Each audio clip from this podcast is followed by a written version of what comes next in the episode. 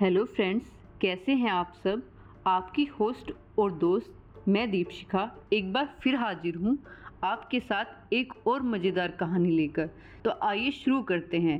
आज की कहानी अकबर और बीरबल की कहानियों से जुड़ा हुआ एक प्रसंग है। अकबर की इच्छा थी कि बीरबल हमेशा दरबार में उपस्थित रहें, विशेष रूप से जब आर्थिक नीति की चर्चा हो। अकबर के पास लोग आते वे अपनी समस्याएँ उसके सामने रखते। बादशाह उन समस्याओं को दूर करने में उनकी मदद किया करते थे। बीरबल इस कार्य में बादशाह का साथ देता था। एक बहुत चालाक ठग था। वह धनी व्यापारियों का मित्र बन जाता। जब धनी व्यापारी उस पर पूरा पूरा भरोसा कर लेते तो वह उनको इस प्रकार ठगता था कि कभी पकड़ा नहीं जाता था।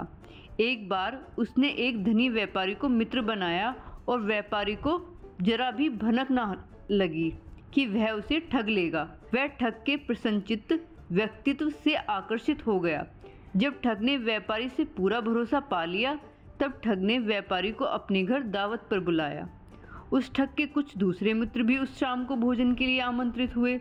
ठग ने सबके लिए शानदार व स्वादिष्ट भोजन तथा उम्दा शराब परोसी। आनंदमय भोजन के पश्चात वे अपने अपने घर लौट गए।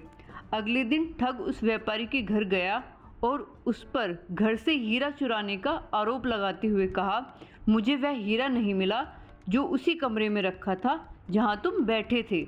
व्यापारी हक्का बक्का रह गया। उसने कोई भी हीरा चुराने से इनकार करते हुए कहा कि उसने तो हीरा देखा तक नहीं। जब बात न बन पाई तो वे बादशाह अकबर के दरबार में गए। बादशाह के सामने ठग ने दावा किया कि उसके पास गवाह हैं जिन्हें व्यापारी को हीरा चुराते देखा है। पूरी कहानी सुनने के बाद अकबर बीरबल की ओर मुड़कर बोले, क्या तुम बता सकते हो कौन दोषी है? बीरबल ने कहा, महाराज, मुझे सोचने का मौका दीजिए। कुछ क्षण पश्चात बीरबल ने एक नौकर से चिकनी मिट्टी मंगाई। तत्पश्चात उसने मिट्टी को दो भागों में बांटा और एक एक भाग दोनों गवाहों को दे दिया। फिर उन्हें अलग अलग कमरों में ले जाया गया और प्रत्येक को बताया गया कि उन्हें मिट्टी का ऐसा ही आकार तैयार करना है जैसा चुराए गए हीरे का आकार था। अब प्रत्येक गवाह के पास मिट्टी का एक एक ढेर था, किंतु उन्होंने हीरा कभी देखा ही नहीं था। उन्हें झूठी गवाही के लिए रिश्वत दी गई थी। पहला गवाह एक नाई था, उसे अपने पिता के शब्द याद आ गए। नाई के लिए उसका उस्तरा ही हीरा होता है।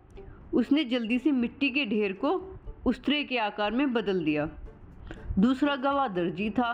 उसने कल्पना करने की कोशिश की कि हीरा कैसा होता है, लेकिन उसके समझ में ना आया कि हीरा कैसा होता है। काफ़ी सोचने पर उसे उसकी माँ की बात याद आई कि उसकी माँ कहा करती थी कि एक दर्जी के लिए एक सुई इतनी कीमती होती है जितना कि हीरा। उसने मिट्टी से सुई का आकार बना दिया। जब दोनों ने अपना कार्य कर लिया तो उन्हें अकबर के पास ले जाया गया। उन्होंने अकबर को दिखाया कि चुराया हुआ हीरा कैसा दिखता था। एक उस्तरे के जैसा और एक सुई के जैसा।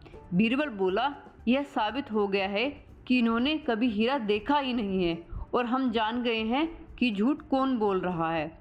और फिर अकबर ने ठग को जेल की हवा खिलाने का आदेश दिया। तो फ्रेंड्स, कैसी लगी आपको ये कहानी? हमें ज़रूर अपनी बात हमारी वेबसाइट के माध्यम से आप बता सकते हैं। धन्यवाद।